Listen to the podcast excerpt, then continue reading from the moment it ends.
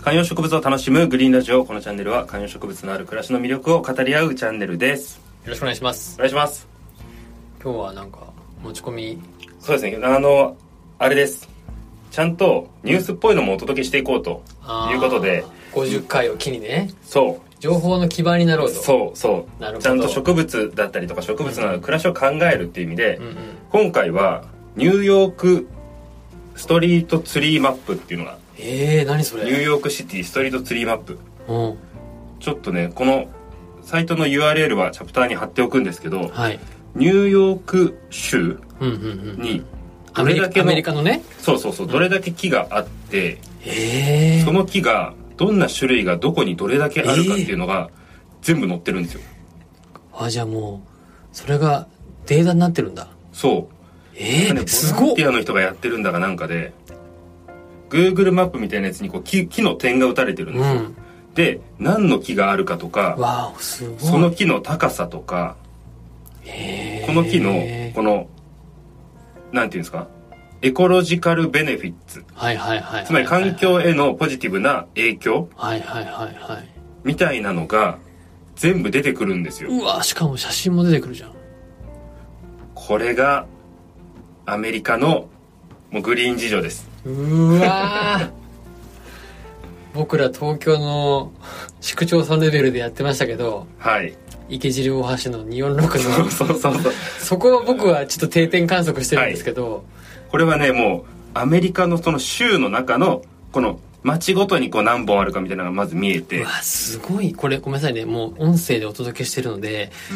あの僕らは今このパソコンでですねあの今チャプターのリンクに貼ってるこのツリーマップを見ながら話してるんで何のことを言ってんだろうって思うかもしれないんですけどうんよくあるこう地図にこの行政区画ごとにうんうんうんなんて言うんでしょうかこの色分けされて分かれててそこに、えーピンチインっていうんですかズームインしていくと点が出てきてその点が何の木かでどんな木かっていうのが全部出てるんですよへえすごいなこれまあ英語のもちろんねサイトではあるんですけど、でももうビジュアルで見てわかりますねそうブルックリンには18万1230の、えー地図上には木があるとでクイーンズには24万6754マンハッタンには6万5381ブロンクスには8万9240マップドツリーズって書いてあるんですよねへえすごいなこれこれ結構見ちゃいますよこれを知ってからいやこれすごいなあのまあ今僕もスマホで見ながらやってますけどスマホでも見れるんでよかったら皆さんこの放送を聞きながらこのチャプターのリンクをちょっとクリックしていただいてでもちょっとこれでもパソコンの方がでもいいな すごくないですかこれえー、まあ本当 Google マップみたいな形だね。で、そ一う個一個の街路樹に、をクリックするとそれがどんな木なのか、写真も含めてそう出てくるし、その、植物の紹介自体もされされてるのかなそうですねでねへ 3ID ナンバーっていうのもあるんですよえー。まあこれが町がちゃんと管理してる ID ナンバーなのかそれともこのこのマップを作ってる人たちうん。による ID なのかはちょっと僕の英語力では分かんないんですけどへーそのクローゼストアドレス一番近いアドレスこの木があるアドレスはここですよとか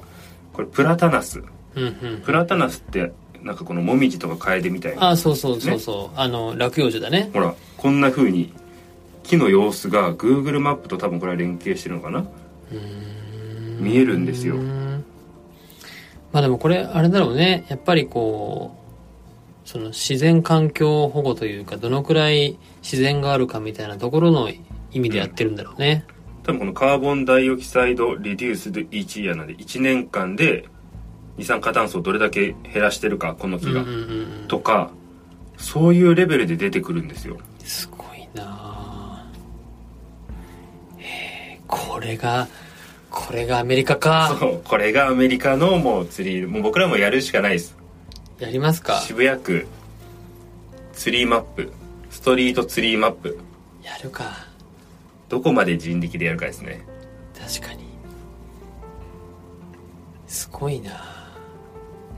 声の録音してる場合じゃないねそうそうそうこんなの録音してるんだったらまず一本一本の観測に行けと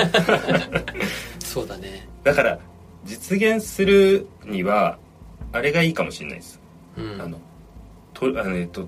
路上駐車を取り締まるおじさんたちいるじゃないはでいすか、はいは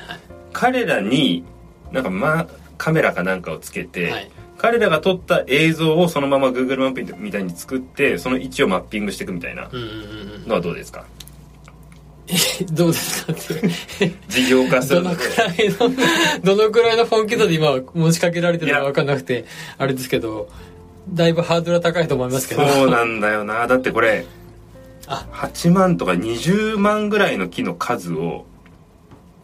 全部マッピングしてるわけですから ちょっとですね、今、僕今調べてたらですね、出てきました。ニューヨークシティ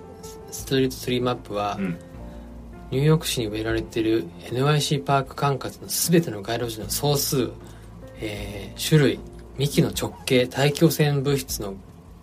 除去量などを正確に表示するインタラクティブなデータベースであると。うんユーザーはマップから任意の位置を選び、エリアの総数や一本一本の個別単位での数値を確認できる。うんすごいですね。あ、2015年から、15年からボランティアによってデータ収集されてうんスタートしてるんですって。えーで、やっぱり樹木のもたらす二酸化炭素の削減による意識が、やっぱ森林保護とか、植樹活動への推進の貢献が期待されるということで、うん環境に対するやっぱり意識なんですね。まあそうですよねいやこれはすごい取り組みになるんだからこれがでも直接うん木を保護するにはねなかなかならないじゃないですか、まあね。でもこんな風にこの数字とかで出されるとやっぱりこの効果があるのかなとか考えるきっかけにはなるかなと思いますうねん。あの、 日本の道路はやっぱ世界的な、その日本というか特に東京とかそうですけど、やっぱ世界的な都市に比べて街路樹が少ないんですよね。うーんなるほど、はい。あの、まあ、そもそもの都市計画的な形で、うん結結局ニューヨークとかって5番の目になってるじゃないですか。うんうんうんとか、まあヨーロッパとかは、もうそうなんですけど、お城を中心にできたりとかうんするんですけど、東京って、まあ、江戸城、旧江戸城があって、皇居があるじゃないですか。うんを中心にこう感情的にこう感情道路として作られてるんですけど、やっぱその東京大空襲とかうん関東大震災の後にちゃんとその都市計画をしなかったせいでうん道がぐちゃぐちゃなんですようんなるほどなんでパリとかニューヨークとかそういう大都市の中で東京ってこれだけの規模の都市なのに道路があんなに狭かったりくねくねしてるのはそのせいだったりするんですよねうーんでその時に街路樹とかの計画もちゃんとされなかったから東京って道に街路樹が少ないんですよじゃあその時の段階でもう100年後とかにこのツリーマップを作るみたいなうん伊能忠敬みたいなのはいなかったわけですかそう、 まあ、あのそうなんですよ結局そこにお金を使わずに戦争とかのお金を使っちゃったんで100年前にうんう今の東京の道はぐちゃぐちゃなんですよーんっていうちょっと関係ないというかの話もそうなんですけどこの辺がやっぱちゃんとできてるんですよね海外の大都市はだから街路樹もちゃんとあるしそうそうそうこれでも今から数えるのめちゃめちゃ大変だろうなまあそうですねそうそうだから上野の方に走ってる昭和通りとか街路樹がちゃんとあるんですよ銀座の方とか走うっんうてんる、でもこっちの世田谷とかこのね西側走ってる道路って街路樹がすごく少なかったりとかするのはその時の計画から漏れたからなんですよええそうー、っ初ていめうて知りました知識です、はい、まあその計画を作ってたのが僕のひいおじいちゃんなんですけどそれ本当なんですか本当ですえー、じゃあそれあれじゃないですか火があるじゃないですかそうなんです後藤新平っていうんですけどはいその予算国家予算が通らなくてその計画ができなかったからこそ今の東京がぐちゃぐちゃだっていう話なんですよって言ってたんですかいや僕は会ったことないんですけどそれはまたあのちょっとググってもらえたらですねなるほど行動新平都市計画ってのあるんですけどはいそんな感じなんですよねいや街路樹ちょっと注目していきたいですねはいということで、コメントやシェアもお待ちしておりますよろぜしくひお願いします皆さんこう見てみてくださいはいぜひぜひ